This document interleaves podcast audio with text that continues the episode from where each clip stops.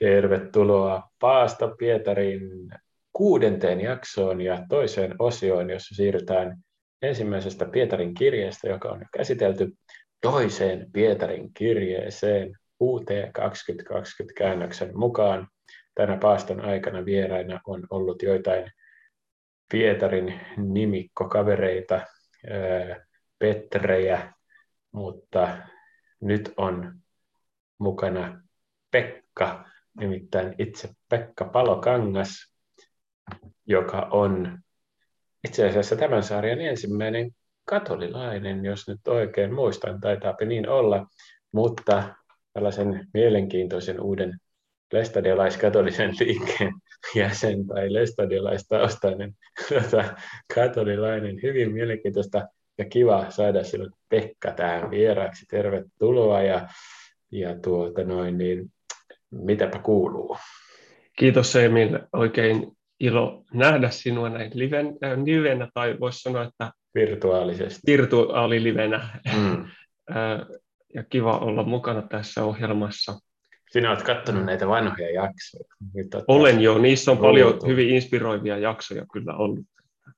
Sun kaverit Joona ja Juuso oli yhdessä jaksossa silloin alkupuolella, ja jotenkin kaiketi heidän kautta säkin olet sitten näihin piireihin tullut. No näin on, että kumpikin heistä on ollut hyvin tärkeitä henkilöitä, ja tutustui heidän kautta tietysti sinuun sitten. Niin, tosiaan, mekin ollaan kavereita. Me vähän tunnetaan, mä oon siellä sun kodissa käynytkin, siellä on kauniisti ristiseinällä ja näin, mutta sä oot tosiaan lestadiolaisesta tullut katolilaiseksi. Mä ajattelin, että mä kysyn sulta siitä asiasta noin niin kuin tästä Pietarin näkökulmasta, kun sun nimi on Pekka, ja sehän on yksi versio tästä Pietarin nimestä. Suomessa on suosittu ollut tämä Pyhä Pietari, ja siitä on Petriä ja Pekkaa, ja varmaan Petteriä ja muitakin versioita. Niin, miten tämä Pekka-nimi, niin onko se merkinnyt sulle jotain pitkin sun elämää, ja onko se liittynyt jotenkin tähän Pyhään Pietariin, ja onko tämä Pietari-suhde tai suhde omaan nimeesi tai Pietariin tällaisena Pekkojen ja Pietareiden esirukoilijana tai taivaallisena suojeluspyhimyksenä, tai miten se nyt onkaan, onko se muuttunut nyt, kun sä oot siirtynyt lestadiolaisesta tästä katolisesta, että millainen tämä sun Pietari-suhde oli ennen ja millainen se on nykyään, tai Pekka-suhde? Tämä on hirveän hyvä kysymys. Että kyllä mä niin kuin muistan jo tuolta lestadiolaisajalta niin seuroissa useampia kertoja, niin puhujat toivat esiin tämän yhteyden niin kuin Pekka-nimen ja Pietari-nimen välillä. Wow. Ja totta kai niin kuin Pietari on tullut hyvin tutuksi Raamatun, erityisesti evankeliumien kautta tietysti. Ei niinkään ehkä näiden Pietarin kirjeiden kautta. Mutta sitten, niin siis Pietarin hahmo on hyvin jotenkin koskettava ja semmoinen dramaattinen. Niin tässä voisi vielä mainita, on kai oikein sanoa, että tuolla niin lestadiolaispiireissä niin on niin kuin tehty vaikka tämmöinen Pietari Oratorio, joka käsittelee niin kuin Pietarin elämää ja tälleen, että... Muistatko sen nimeä? Mitä? Onko sen nimi Pietari Oratorio? Sen nimi on Pietari Oratorio. Oho. Se on varsin kaunissa, siis keskiössä siinä on tietysti pääsiäisen tapahtuma. Niin. Oho. Ja voisikohan sen löytää jostain netistä, täytyypä etsiä. Joo, ainakin jostakin tämmöisestä, tai yhdestä tämmöisestä striimauspalvelusta. Mä en nyt edes muista sen nimeä, koska mä en ole sitä aikoihin käyttänyt, mutta kuitenkin semmoinen on olemassa. Ja. Sieltä voisi löytyä. Tässä jo tuli pieni vinkki, että Pekka on jonkinlainen musikaalinen ihminen. Joo, se on semmoinen elävä harrastus. Laulat kuorossa ja olet laulanut Rauhan yhdistyksellä ja nyt laulat sitten Marian kirkolla, eikö niin? Kyllä, Marian kirkolla juuri näin. Mutta joo, vielä palatakseni tuohon Pietarin suhteeseen, niin sitten kyllähän siinä sitten tapahtui semmoista evoluutiota tässä, kun tutustui katoliseen kirkkoon ja niin kuin oppiin Paavista ja tavallaan tähän, no oikeastaan voisi sanoa, että tähän koko apostolien ideaan, että se oli aiemmin hyvin semmoinen epämääräinen murra. Mutta sitten kun se muuttui ihan konkreettisemmaksi ja alkoi niin kuin ymmärtää sitä jotenkin sisältä käsin sitä niin kuin apostolaatin tai apostolisen viran. Niin apostolisen viran merkitystä, niin sitten myös niin kuin suhde Pietariin on muuttunut toki. Ja ehkä se linkittyy paavien kautta niin tähän päivään. Ja juuri näin. Se ei ole vain joku hämärähahmo jostain sieltä historiasta, onko se niin kuin semmoinen? Just näin. Tämä on se keskeinen juttu. Se on hyvin semmoinen tärkeä tavallaan lanka siinä, semmoinen vahva juonne. Ja kyllä mulla oli mielessä, kun mä valitsin vaikka niin kuin vahvistuspyhimystä, tai valitsiko hän sitten minut, niin mulla oli mielessä tämä yhteys tavallaan Pietariin, että hän oli niin kuin ensimmäinen paavi ja sitten valitsin siis Pyhän Johannes Paavali toisen.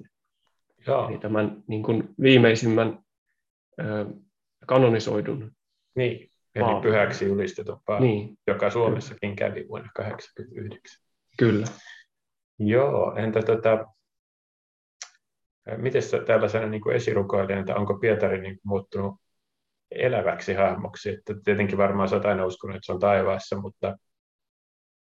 mutta niin kuin, onko katolilaisena enemmän, että ne on jotenkin enemmän ehkä eläviä tai niihin voi muodostaa jonkinlaisen henkilökohtaisen suhteen, kun on tämmöinen niin kuin pyhien yhteys tai esirukous?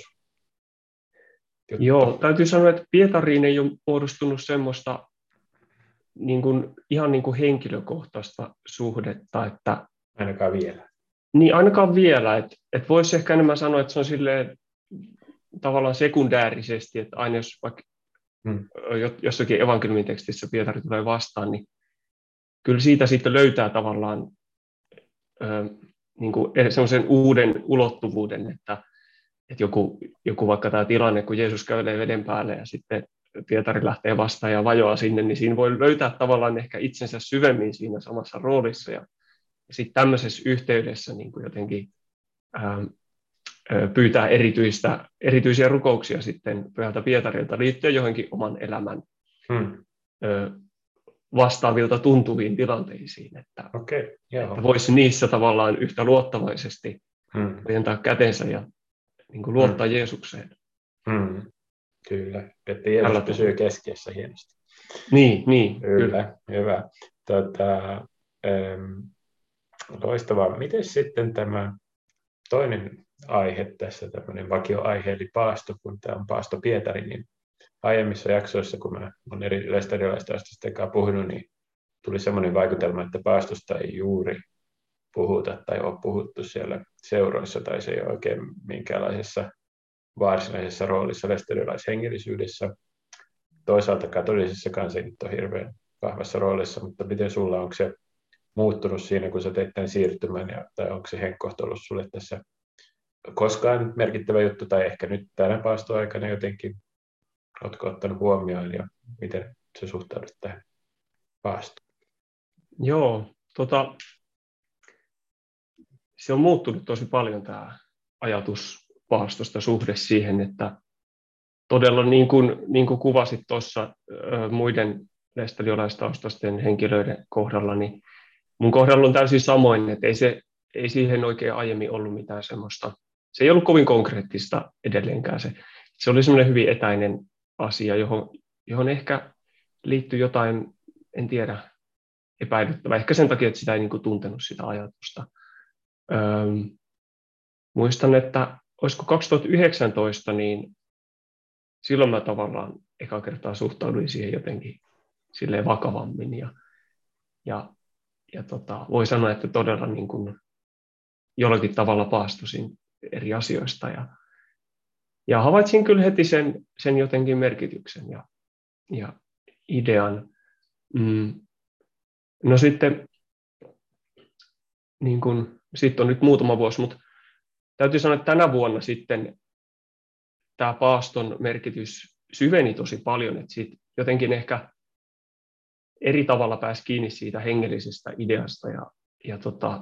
No, mä oon ottanut tämmöisen yhden projektin nyt paastojaksi, että mä en tavallisesti lue hetkipalvelusta, mutta nyt mä oon niin kuin lukenut hetkipalvelusta. Eli Laudes ja Vesper vai enemmänkin vai mitä?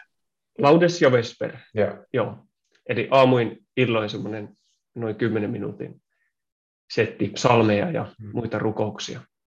Ja niistä rukouksista ja jotenkin ehkä tuhkakeskiviikon messun kautta, johon sain osallistua, se joka siis myös niin kuin videoitiin Ylen toimesta, se on löydettävissä Areenasta, niin sitä kautta jotenkin tuli semmoinen uusi näkökulma siihen, että paaston aika on niin kuin erityisen armon aikaa, se on erityinen lahja Jumalalta meille, jonka tarkoitus on valmistaa meitä pääsiäiseen, suurimpaan juhlaan, suurimpaan kirkkovuoden liturgian ja kaikkien kristittyjen juhlaan. Ja se on niin kuin jollakin tavalla mullistunut se näkökulma tähän kaikkeen, niin kuin voisi sanoa, ulkoiseen tai siihen, mitä me itse ikään kuin teemme. Niin se idea ei niinkään ole, niin paljon ole se, mitä me itse teemme tai mistä me luovumme, vaan jotenkin se että miten Jumala toimii kaiken sen kautta meissä ja miten hän antaa meille tämmöisen mahdollisuuden niin kuin muuttua, uudistua sisäisesti. Joo. Eli on muuttunut aika paljonkin sitten tämä ja olet omaksunut uutta hengellisyyttä tai syvyyttä tähän paaston aikaan. Ja toi on hieno juttu, että mainitsit nuo hetkipalvelukset. Se ei ole tullutkaan tässä mun sarjassa aiemmin esille, että tämä on semmoinen kirkon rukous, jota kaikki papit rukoilee ja myös kaikki sääntökuntalaiset, nunnat ja munkit. Ja jotkut maallikot, jotka haluavat yhtyä tähän päivittäiseen kirkon rukoukseen, niin se on niin kuin raamattupohjainen, psalmipohjainen rukous, että vinkki jollekulle, joka miettii, että miten voisi rukoilla tai syventää rukouselämää, niin se on yksi vaihtoehto ehkä. Ehkä siitä voi löytää oman hyvän semmoisen hengellisyyden tavan. Mutta sitten itse tähän asiaan, eli päivän lukuun ja UT2020 käännökseen. Oletko sä aiemmin lukenut tätä uutta Raamatun käännöstä vai avasitko sen nyt ensimmäisen kerran ihan mua varten ja meidän katsojia varten? Mä olen lukenut. Nyt en edes muista, että missä yhteydessä. Saattoi olla, että itse asiassa näiden sun ohjelmien kautta mä oon sen niin kuin siihen alun perin törmännyt. Ja Pietarin kirjeitä en ole lukenut aiemmin. Niin. Etkö ikinä koko kirjeitä? Ei siis, olen lukenut, mutta en tämän käynyt. No niin. Miltä se tuntui? Vai maistui? Muutama asia tuli tästä mieleen, niin kun mä luin nämä kaikki kirjeet sitten, kun sain sulta tämmöisen vinkin, että valmistautua tähän, niin ensinnä ihan tämmöinen, mistä mä lähtisin, yleisestä vai yksityiskohdasta? Ehkä yleisestä, että mulle tuli vaan semmoinen olo, tai semmoinen mielikuva, että tästä välittyy semmoinen tämän käännöksen tekijän niin kuin syvä rakkaus kirjoituksia kohtaan. Se oli semmoinen hyvin niin kuin positiivinen vaikutelma. Jotenkin semmoinen, että halutaan niin kuin tehdä siitä Jumalan sanasta jollakin tavalla lähestyttävämpää ja tuoda sitä tähän päivään. Tässä on musta niin kuin ainakin näiden kirjeiden perusteella onnistuttu aika kivasti. Itse asiassa niin kuin tähän kirjoittajaan, Pietariin tai tähän sanelijaan, ei voi tiedä, onko se kirjoittaja, mutta kuitenkin niin tuli semmoinen jotenkin ehkä läheisempi suhde, semmoinen välittömämpi, ja tästä välittyy mun mielestä monesta paikasta semmoinen niin kuin Pietarin lempeys, semmoinen puhutteleva niin kuin pastoraalinen sävy, ja musta tämä niin kuin käännös voimistaa sitä, koska tästä on tietoisesti poistettu jotain semmoisia vähän vanhahtavia sanoja, jotka tuntuu arvokkailta ja ehkä vähän uhkaavilta sen vuoksi. Mm-hmm. Ja ne on korvattu semmoisilla ymmärrettävimmillä sanoilla, jotka ei ehkä täysin niin kuin jotenkin teologisesti ole niin eksakteja, mutta ne saattaa avata itse asiassa sitä merkitystä, mikä siellä taustalla on, niin jopa paremmin. Joo. Tuleeko sinulle tästä luvusta jotain pelottavia vai mitä sä sanoit, vanhahtavia, uhkaavia sanoja mieleen, mitä oli poistettu? No on heti, siis tähän alkaa just tällä, mulla on tässä verrokkina tämä niin kuin 3/8-käännökseen perustuva Raamattu, niin ei sentään Bibliaa, jota te olette enemmän käyttäneet. Ei, se on musta yksinkertaisesti vaikea selkoinen ja tarpeet on niin kuin silloin. Joo. No niin. Mutta jos mä luen vaikka tämän ihan alun tässä. Simon Pietari, Jeesuksen Kristuksen palvelija ja apostoli, tervehtii teitä, joille Jumalamme ja vapahtajamme Jeesus Kristus vanhurskaudessaan on suonut saman kalliin uskon kuin meille. Yhä runsaampana tulkoon osaksenne armo ja rauha, jonka Jumalan ja meidän Herramme Jeesuksen Kristuksen tunteminen antaa. Niin tässähän on ehkä tämmöiset 2 isoa sanaa, jotka on muutettu. Eli vanhurskaus on korvattu oikeudenmukaisuudella ja sitten armo on korvattu ilmauksella kaikkea sitä hyvää. Niin mun mielestä nämä kummatkin itse asiassa toimii. Okei, tässä on ehkä semmoinen juttu, niin kuin kaikkien käännösten kanssa, jos on tottunut johonkin ja sitten vaihtaa vaikka kieltä englantiin tai näin, niin siihen saa niin kuin uuden näkökulman, minkä mä oon huomannut auttavan tosi paljon monesti. Niin, mutta kuitenkin tässä, tämä mun mielestä toimii hyvin ja erityisesti tämän niin kuin armosanan kohdalla. Tämä oli useammankin kerran tuli esille näissä kirjeissä, niin kun se on korvattu esimerkiksi tässä tälle, että kaikkea sitä hyvää, niin siitä tulee jotenkin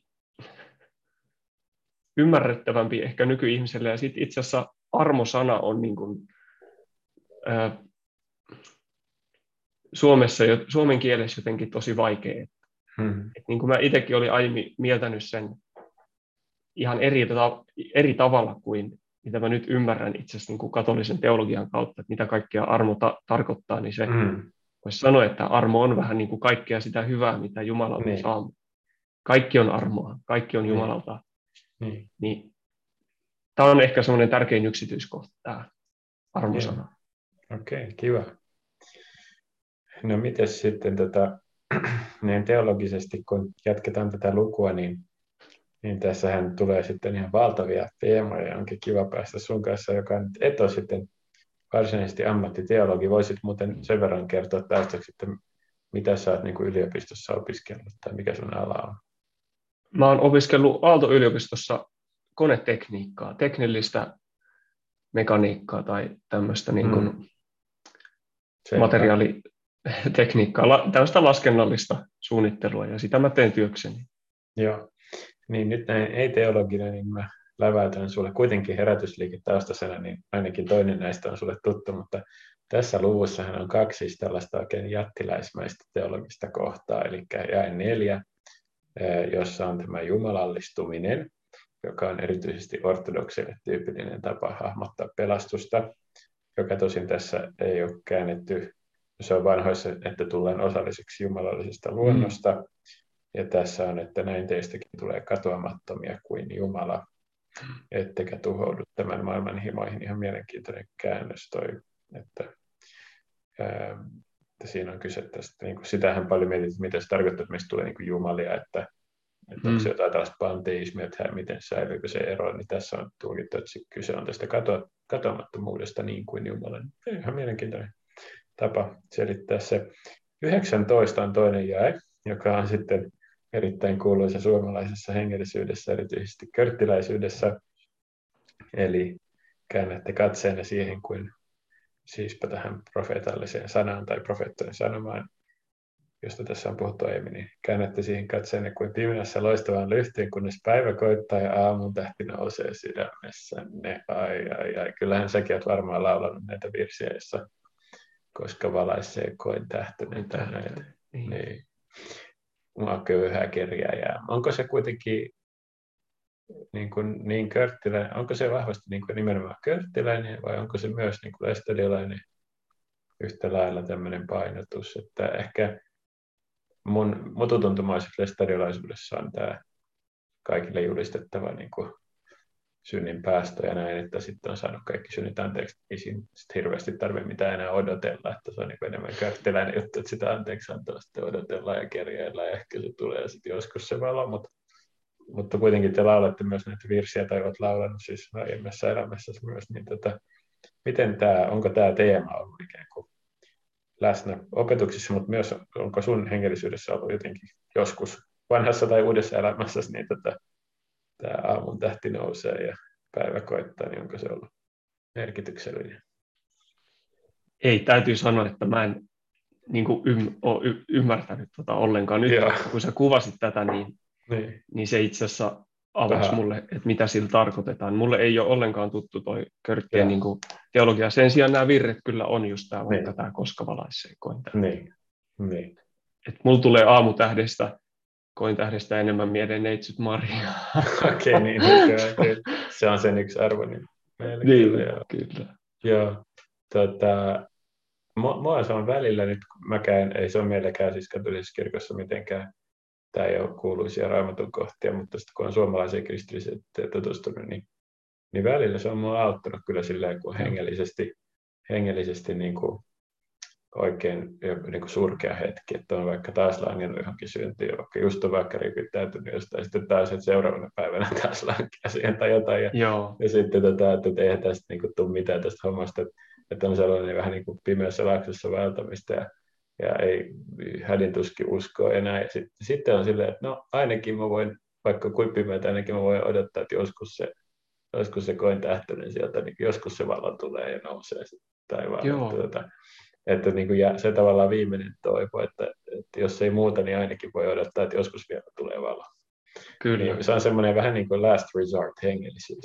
Aivan. Semmoinen. Ehkä tämä on nyt, Emil, semmoinen, mitä mä saan tästä mukaan niin henkisesti tämmöisen. Mahtavaa.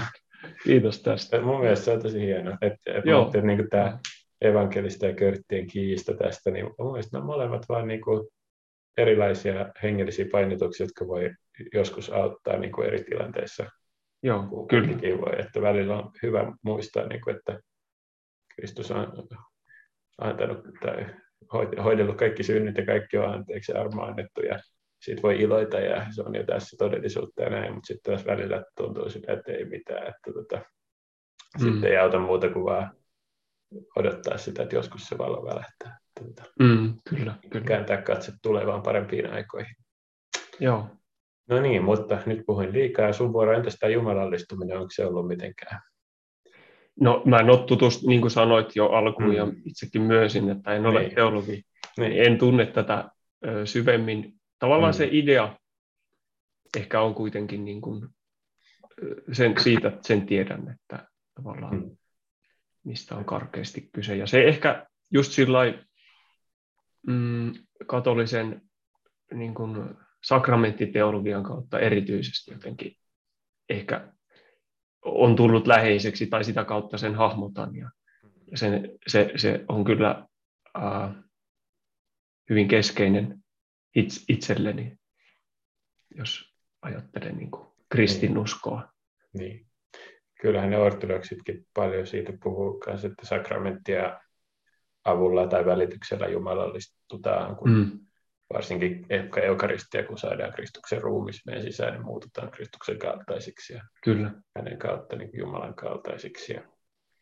Ja tämmöistä, että me ehkä sitten lännessä niin paljon puhutaan sillä termillä jumalallistuminen, että enemmän puhutaan niin kuin pyhittävästä armosta tai jotain tämmöistä, mutta kaiketi samasta asiasta kyse. Ja sittenhän tämä suomalainen kuuluisa ekumeeninen dialogi, eli luterilaiset ja ortodoksit yrittivät etsiä yhteistä pintaa niin kuin vanhurskauttamisopin ja jumalallistumisen välillä, niin he löysivät Lutterilta tämän jumalallistumisopin myös, että Lutterkin käytti jumalallistumista muutaman kerran kirjoituksissaan, ja sitten tämä kuuluisa Mannerman in ipsa fide Christus adest, Lutter-sitaatti, että Kristus itse on uskossa läsnä, eli uskossa ihminen omistaa Kristuksen, ja sitä kautta sitten yhdistyy Kristukseen ja Kristus muuttaa ihmistä ja jumalallistaa hänet.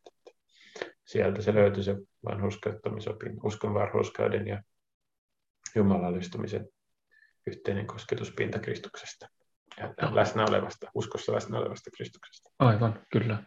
No niin, teologinen luenta päättyy. Sitten muita kommentteja vielä tästä luvusta. Oliko jotain, joka puhutteli tai haluaisit itse tämän luvun äärellä vaikkapa jakaa, jos olisit saarnaaja tai raamattupiirin pitäjä, niin mitäpäs opettaisit jollekin vaikkapa nuorelle tämän luvun pohjalta? Mulle mä kiinnitin tässä ensimmäisenä huomiota tähän jakeisiin 5-8, ehkä 5-7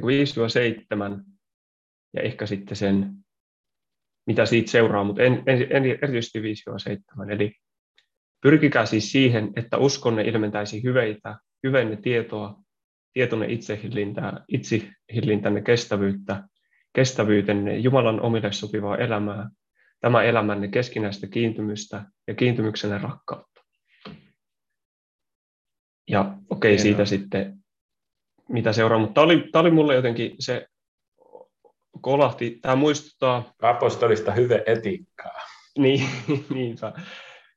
Sitä, mitä Paavali sanoi, mä en nyt edes muista missä, mutta hänellä on vähän samankaltainen tämmöinen niin kuin lista. Joo. Ja tämä käännös itse asiassa mä en tiedä kumpi on nyt niin kuin, alkukielisempi tai näin, mutta kun tässä 3:8 versiossa se alku menee näin, että pyrkikää sen vuoksi osoittamaan uskossanne lujuutta, lujuudessa oikeaa tietoa. Niin toi lujuus on mun mielestä semmoinen aika epämääräinen nyt, vaikka olenkin niin kuin just ammattini puolesta lujuuslaskija. Niin mun mielestä se ei nyt oikein niin kuin kuvaa. Hyveet on tässä, tuntuu paljon täsmällisemmältä ja kuvaa paremmin sen, että mistä tässä itse asiassa niin kuin Pietari, mitä hän haluaa sanoa. Yeah. Ja mä pidän tästä jotenkin linjasta uskosta rakkauteen, niin kuin, millä tavalla niin kuin, nimenomaan hyveiden kautta ihminen oppii rakastamaan paremmin.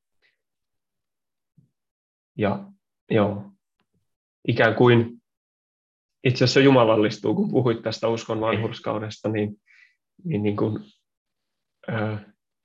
uskossa hyveiden kautta ihminen jumalallistuu. Vois näin, niin kuin, voisin tuosta ottaa kiinni, mitä sanoit, ja avata tätä kohtaa. Ja sitten miten tämä jatkuu, että kun teillä näet on jatkuvasti enemmän kaikkea tätä, ette ole toimettomia, etkä jää hedelmättömiksi, vaan opitte tuntemaan Herramme Jeesuksen Kristuksen yhä syvemmin. Niin, kyllä mä noin 5-7 ottaisin tähän semmoisiksi niin kuin tunnussanaksi nyt tästä. 5-7. Joo, ja sehän voisi nähdä, että se on tavallaan selitystä ehkä tähän just tähän jumalallistumisjakeeseen, joka tulee tuossa 4. Kyllä. Niin, se onkin aika hyvä, että on heti siinä perään. Kyllä tämä hyvä etiikka on tärkeä teema. Eli ne on ne tunnussanat sitten. Kyllä. Joo, loistavaa. Mä täällä yritin vaan äkkiä katsoa, että löytäisinkö. Kyllä, siellä on areteen, eli virtue, eli hyve. Kyllä siinä on areteen 2 kertaa. Ihan alkukielessä on tämä hyve. No niin. Hyve sana. Joo, loistavaa. Hyvää johtajuutta täytyy mainostaa tässä Alexander Havard-kirjassa, kun ei ole sitä lukenut. Mukaan lukee minä. On kyllä lukulistalla, mutta en ole löytänyt kirjaa. Ai jaa, mulla pitäisi olla se hyllyssä.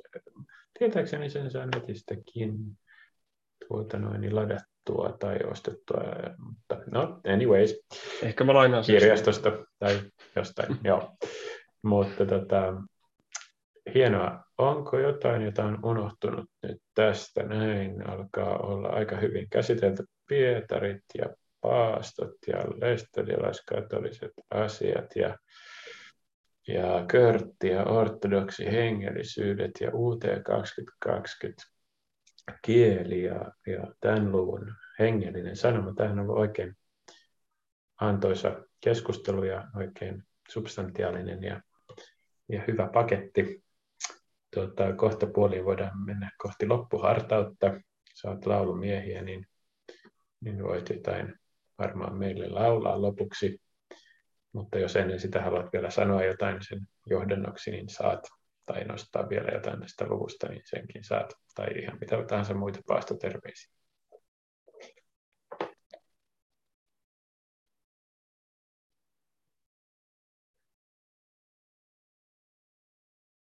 Oletko linjoilla?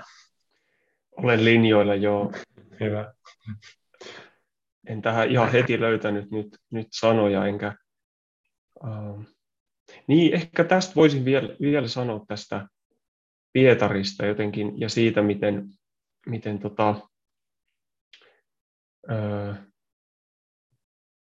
tämä käännös onnistui jotenkin tekemään hänestä niin kuin läheisemmän. Niin tässä on hyvin kaunis tämä kohta, missä Pietari kertoo tästä kohta niin kuin kirkastusvuoresta. Joo, hyvä, kun otit sen. Mä meinasinkin siitä, että siitä täytyy jutella. Jatka vaan. Joo, niin jotenkin mun tuli mieleen tästä vähän silleen laajemmin just liittyen tähän Pietarin rooliin siellä evankeliumeissa, että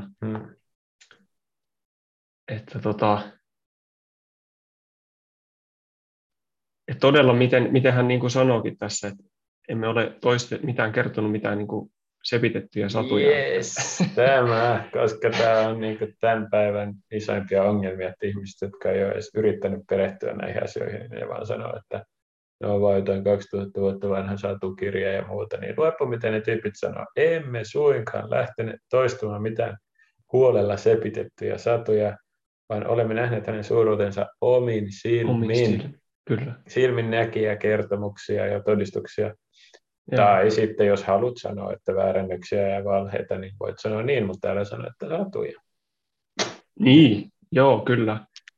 Ja tämähän on niin samanlaista, mitä apostoli Johanneksella on tämä, että häntä me olemme niin kuin omin käsin koskettaneet. Ja sitten tietenkin siihen valehtelija tai huijari vaihtoehtoon voi sitten kysyä, että ketkä kaikki suostuisi kuolemaan huijauksen puolesta, että Pietarinkin ristiinnaulittiin. Kukaan ei ollut valmis sanomaan, että tämä nyt oli vaan tämmöinen joke tai läppä. Ne oli ihan niin vakuuttuneita siitä, että oli valmiita kaikki kuolemaan sieltä puolesta. Joo, kun mulla jäi just näistä aiemmista tai muista luvuista mieleen tämä Pietarin niin kuin puhe kärsimyksestä. Että todella hän oli, niin kuin, ja tämä, miten hän on esillä täällä evankeliumissa, aluksi just se Kristuksen kärsimys, se suuri häpeä ja kaikki, niin oli niin kuin karkottanut ikään kuin hänet siitä. Hän ei kestänyt nähdä sitä. Mutta sitten, miten niin kuin, jälkikäteen Kristus valmisti häntä kaikkeen tähän. Ja tavallaan tästä huokuu näistä Pietarin kirjeistä ehkä se, että hän on todella jotenkin sisäistänyt sen ja niin kuin jotenkin asennoituu jo valmiiksi siten, että kärsimys on jotenkin se, mitä Herra tavallaan pyytää tai odottaa, tai mihin hän myös antaa voiman ja jotenkin hyvin nöyrästi siihen suhtautuu ja kehottaa kestävyyteen. Joo. Hei, vielä pitää semmoinen asia kysyä, että tiedätkö sellaista sanontaa kuin Anna Antti Ahvenia ja Pekka pieniä kaloja? Etkä? Ehkä mä oon kuullut joskus. Joo. Se on keskiaikainen suomalainen katolinen rukous, että Anna, Antti Ahven ja Antti on Andreas ja Pekka pieniä kaloja. Pekka on Pietarin nollinen kalastajaveljekset. Pietarin. Se on vähän tämmöinen kuin ihmisten kalastajien rukous. Okei. Okay. Joo. Varmaan se oli ihan peruskalastajien rukous, mutta mä nyt vielä hengellistin sitä vähän. Okei, kiinnostavaa. Joo, me ollaan Pietarille ja Andreakselle. Jeesus sanoi, että teen teistä ihmisten kalastajia. Amen. No niin, nyt sitten kalastelut loppuu ja siirrytään loppuvirteen tai lauluun, mikä se nyt onkaan sitten. Niin kerropa vähän, minkä sä oot valinnut ja miksi, ja sitten voit antaa mennä. Joo, munhan oli alun perin tarkoitus laulaa tässä tämä perinteinen paaston ajan hymni Neitsyt Marjalle, joka lauletaan messun jälkeen, mutta sitten Emilin suostuttelusta ja sitten myös siitä, että mulle tuli viime viikonloppuna vastaan ihan vähän sattumalta tämmöinen yksi Siionin laulu. Niin kuin vanhojen sanojen mukaan, tässä on tapahtunut uudistuksia, mutta tämä on niin kuin sitä, mitä mä oon oppinut vanhoillislestadiolaisena niin kuin pienenä pienestä pitäen laulamaan. Ja tämä on arvatenkin tosi vanhat sanat. Kirjoittaja on tuntematon ja melodia on toisinto 1500-luvun saksalaisesta kansansävelmästä. Ja sanat on, näissä on, nämä on niin kuin hyvin raamatulliset ja tämmöiset niin kuin vanhatestamentilliset kautta sitten voisi sanoa, menee niin kuin tämmöiseen myös ilmestyskirjaan, ehkä tämmöisiin näkymiin, että jotenkin väkevät ja rikkaat sanat ja oikein hyvin yhdistettävissä niin kuin tähän katolisen kirkon koko täyteyteen myöskin. Mahtavaa. Mutta joo, nauttikaa nyt näistä hauskan vanhahtavista sanoista. Eiköhän. Kiitos. Joo. Kiitos, Emil. Kun tieni aivan ahdas on, mä juoksen linnani. Veisailen Jeesuksestani ja voin niin hauskasti. Mul vahva vapaa kaupunki on hänen haavoissaan. On joulu keskellä paastoa ja suvi talvella. Pois kuorma taakka seljästä on Herran saabatti. Nyt saamme käydä vapaina portista Saalemiin. Se Jerusalem ylhäältä on meidän äitimme. Kotona Isän rakkaan olemme lepossa.